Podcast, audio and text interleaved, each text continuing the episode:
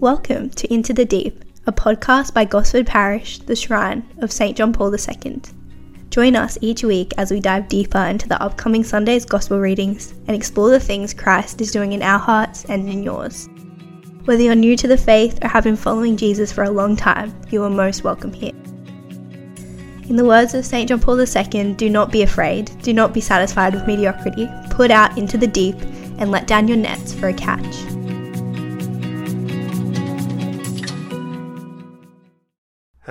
Name is Father Greg Skulski. I'm parish priest at uh, East Gosford Parish and the Shrine of St. John Paul II. And I'm very excited to uh, join you uh, this day on this special day of Easter Sunday. Hi, I'm Jaimi. I'm the co host of this podcast. Very excited to be here, and I'm the coordinator of the Shrine of John Paul II at St. Pat's. So, yeah, we're very excited to get started. Each week we'll be diving into the gospel for the week, chatting about it, and yeah, what Christ is doing in our hearts and what maybe He might be doing in yours as well.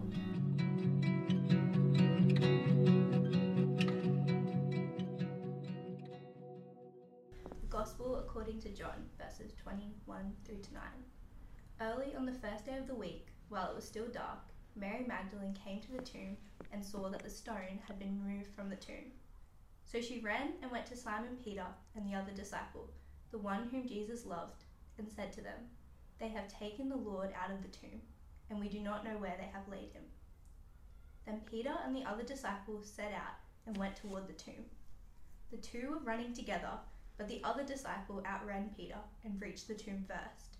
He bent down to look in and saw the linen wrappings lying there, but he did not go in. He saw the linen wrappings lying there and the cloth that had been on Jesus' head, not lying with the linen wrappings, but rolled up in a place by itself. Then the other disciple, who reached the tomb first, also went in, and he saw and believed, for as yet they did not understand the scripture that he must rise from the dead. On this Easter Sunday, we celebrate the resurrection of Jesus Christ from the dead, which is the cornerstone of our Christian faith. The Gospel of the day is from the Gospel of John, which tells the story of Mary Magdalene going to the tomb early in the morning, finding it empty, and encountering the risen Christ. Reflecting on this Gospel reading, we can turn to the words of St. John Paul II, who wrote extensively on the topic of the resurrection. In his book, Crossing the Threshold of Hope, he wrote, the resurrection of Christ is the fundamental event upon which the Christian faith rests. It is the event that gives meaning to everything else.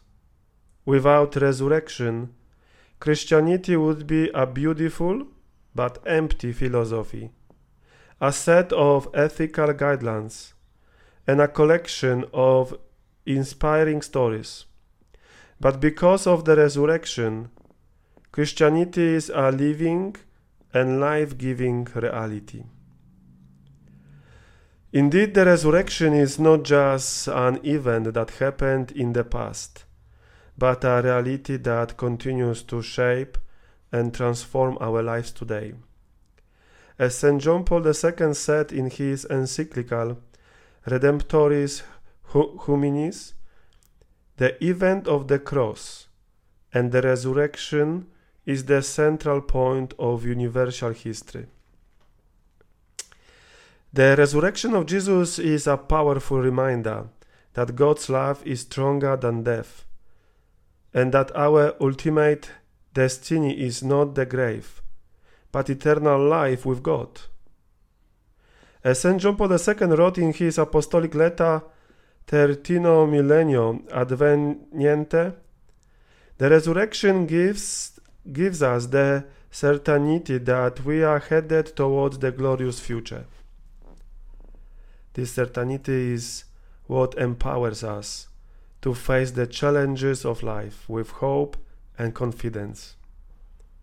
As St. John Paul II said in his homily on Easter Sunday in 2001, the resurrection is the great light that illuminates our entire existence even in the midst of darkness and difficulty. In the story of Mary Magdalene, we see how the reality of the resurrection transforms her from a woman overcome with grief and confusion to a woman filled with joy and hope. When she first sees the empty tomb, she assumes that someone has taken Jesus' body away, and she runs to, to tell Peter and John. But when she encounters the risen Christ, everything changes. As St. John Paul II wrote in his book, Rise, let us be on our way. Mary Magdalene is a witness to the resurrection, and she becomes the first person to bring the good news to, of the resurrection to the world. She goes from being a woman overcome with grief to being a woman filled with joy and hope, and she becomes an apostle to the apostles. The resurrection of Jesus is not just a historical event that happened once and for all, but a reality that continues to shape and transform our lives today. As St. John Paul II wrote in his book, Crossing the Threshold of Hope, the resurrection of Christ is not only the foundation of the Christian faith, but also the source of our hope and the inspiration for our daily lives on this Easter Sunday as we celebrate the resurrection of Jesus. Let us be filled with the same joy and hope that Mary Magdalene experienced when she encountered the risen Christ. Let us remember that the resurrection is not just a past event, but a reality that continues to transform our lives today and give us the certainty that we are headed towards a glorious future with God.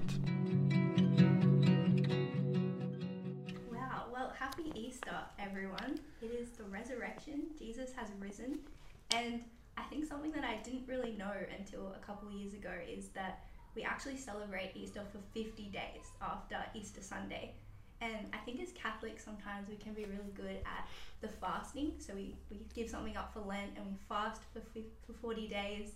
And then we get to Easter and we celebrate Easter weekend. And then we kind of just go back to our normal lives. But in the church, we are celebrating Easter for 50 days until Pentecost. And, you know, I think St. John Paul II, he says that we are the Easter people and Hallelujah is our song. And I love that so much because I think that it really encourages us to continue celebrating and remember not only that you know Christ died and rose from us, but that He continues to redeem us and love us every day, not just on Easter Sunday. And I think that when we read the Gospel, it really reminds us of that that joy. You know, can you imagine seeing Jesus like seeing the tomb empty, and just days ago you were consumed with the grief and the sadness that Mary Magdalene was. I think that would have been crazy to witness. And I think Easter also always reminds me about uh, something I heard uh, many years ago that uh, Easter is a promise of joy in our lives and happiness. And some, someone said to me once, after each Good Friday, there is Easter Sunday coming. And I think that's very, very powerful words because we all in our lives have these Good Fridays, different problems, challenges, mourning, grieving, different kind of challenges. Sometimes illness can be this Good Friday in our lives. We all carry different crosses in our lives. So I think when we journey always, you know, before Easter through Holy Triduum, we are reminded that Good Friday is the time when Jesus died for our sins on the cross. But this is not the end of the story. The story ends with resurrection and life eternal. So after, each Good Friday, Easter Sunday is coming. So let us be positive always in life. Let us have, always this positive approach to different situations in our lives. Sometimes even when they are very challenging, overwhelming, remember, Easter Sunday is coming. Yeah, I love that. And I think St. Paul in his letters, he says, you know, rejoice always. And I think you can read that and think, especially when you're in the midst of hard times or struggle or you're, you know, in the midst of Good Friday, it's really hard to hear that and think, rejoice. But he doesn't say, you know, rejoice unless something's going wrong or rejoice unless you're busy or rejoice unless you're stressed or sad or grieving or whatever. He says, rejoice always. And, you know, I think sometimes that's really hard to hear, and it's not that Jesus is discounting our struggles or undermining the, the problems that we go through. I think when we look at Jesus on the cross on Good Friday, it's not that we have a, a Savior that doesn't emphasize with our problems but has united our sufferings to His, but He also says, rejoice always because like you said, the resurrection is coming and he knows who he is and he knows who we are through him. And so we should rejoice always in that, not just on Easter Sunday, but every day. And I think that's an active choice to make and one that's really hard. And I think before we end, I would love to talk about Mary Magdalene for a second. I know you spoke about her in your reflection, and I think I have a soft spot for Mary Magdalene because she's actually my patron saint that I chose my confirmation. And um, I think she's someone that often we read about. She's mentioned a few times in the Gospels, but especially on Easter Sunday, I think that she really reminds us that of the hope that Jesus provides. And Pope Francis, he calls her the apostle of hope. And I think that she reminds us that Jesus doesn't want to just have a relationship with us on in heaven one day, but he wants to have a relationship with us right now. He isn't going to just redeem us in heaven, but he's going to redeem us right now. You know, um, I think we can compare Mary Magdalene to Judas in some ways where, you know, they both carried this great sin with them in different ways. And yet you look at Judas and he chose to not turn to Christ. You know, Jesus would have forgiven him and embraced him, but Judas was too wrapped up in his in his sin and he couldn't see a way out of it. And Mary Magdalene chose to embrace Christ and embrace his love and stay with him till the cross. And so whereas Judas, you know, was consumed by not seeing a way out of it, she saw the hope and the renewal that Christ gives. I think that Mary Magdalene really reminds us of the power of Christ's mercy and that he doesn't withhold it from us. He wants to give it to us right now. And um, with him, we have the hope that he's promised us. And I think that is something so powerful to remember as we read this gospel. And one more thing that I was noticing when I was kind of reading and praying about the gospel this week is that line where John, because we're reading the gospel of John, when he says that he's the disciple whom Jesus loved because he's talking about himself. And I think often we skip past that because, you know, I've I think a lot of people make that joke about, oh, you know, he has to make sure that he said that he got to the tomb before Peter did, that he was faster than Peter.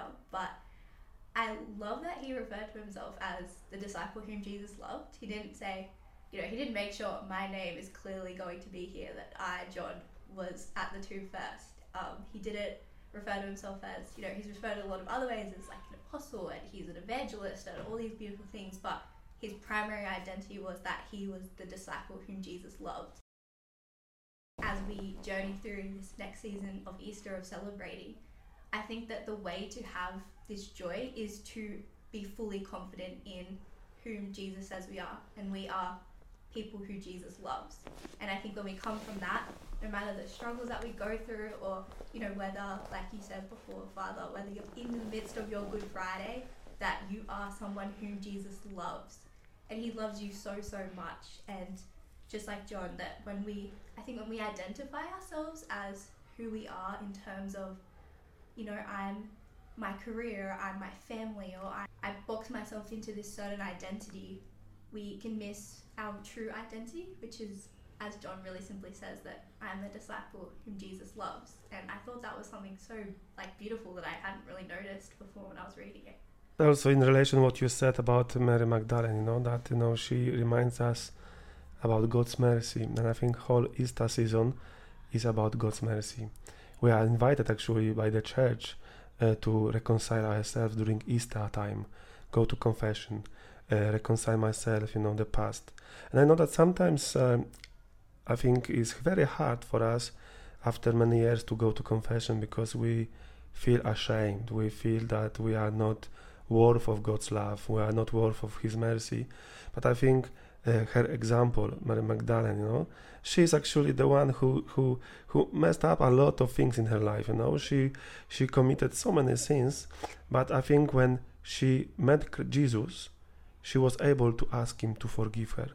And I think we all have to pray uh, for courage that we open our hearts to meet Jesus. So in this way, we'll be transformed by His mercy, His forgiveness, His love, and we'll be able to go to sacrament of reconciliation.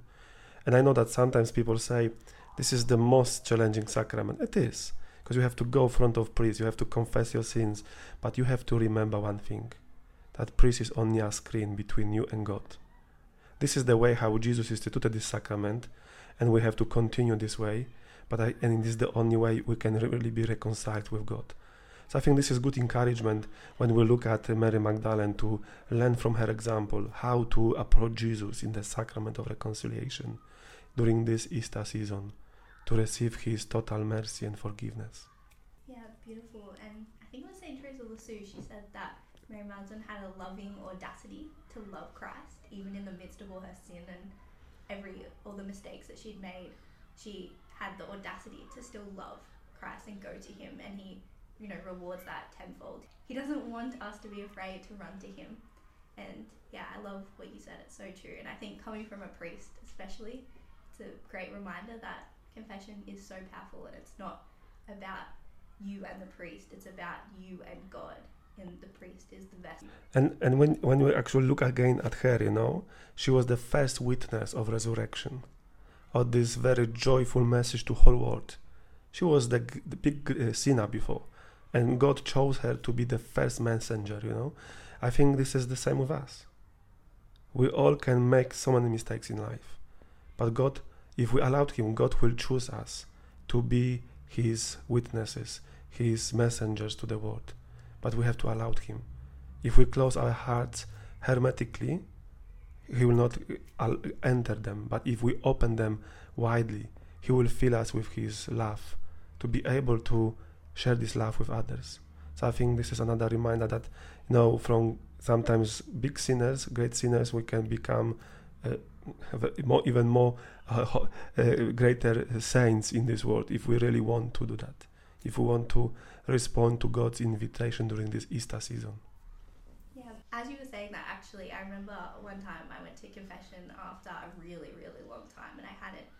I just been too scared to go, and I'd been avoiding, and there'd been certain things weighing on my heart. And I remember the priest said to me, and I always come back to this: is he said, if you know that I can become a greater saint now than if I had never sinned at all, and that that's true for everyone. And I think Mary Magdalene is the epitome of that. You know, she, like you said, greatly sinned, and yet she loved Jesus more deeply because she had sinned. So maybe we can pray at the end, you know, for all those who are listening us that they have strength, courage to transform their life during Easter season and receive God's love and mercy.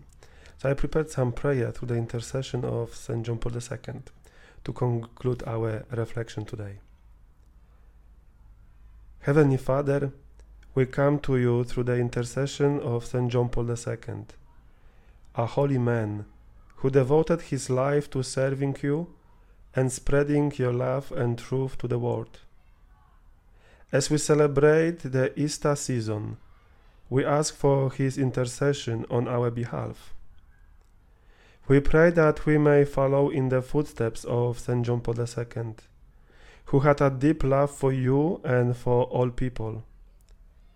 May we strive to imitate his example of compassion, generosity, and forgiveness towards others.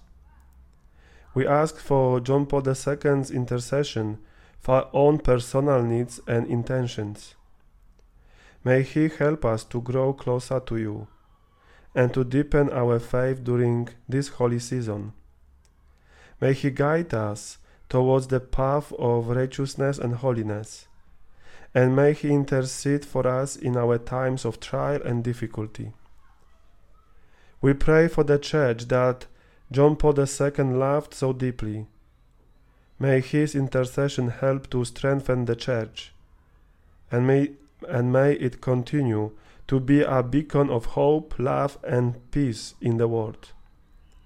We entrust all our prayers and intentions to the intercession of St. John Paul II, confident in his deep love for you and his powerful intercession.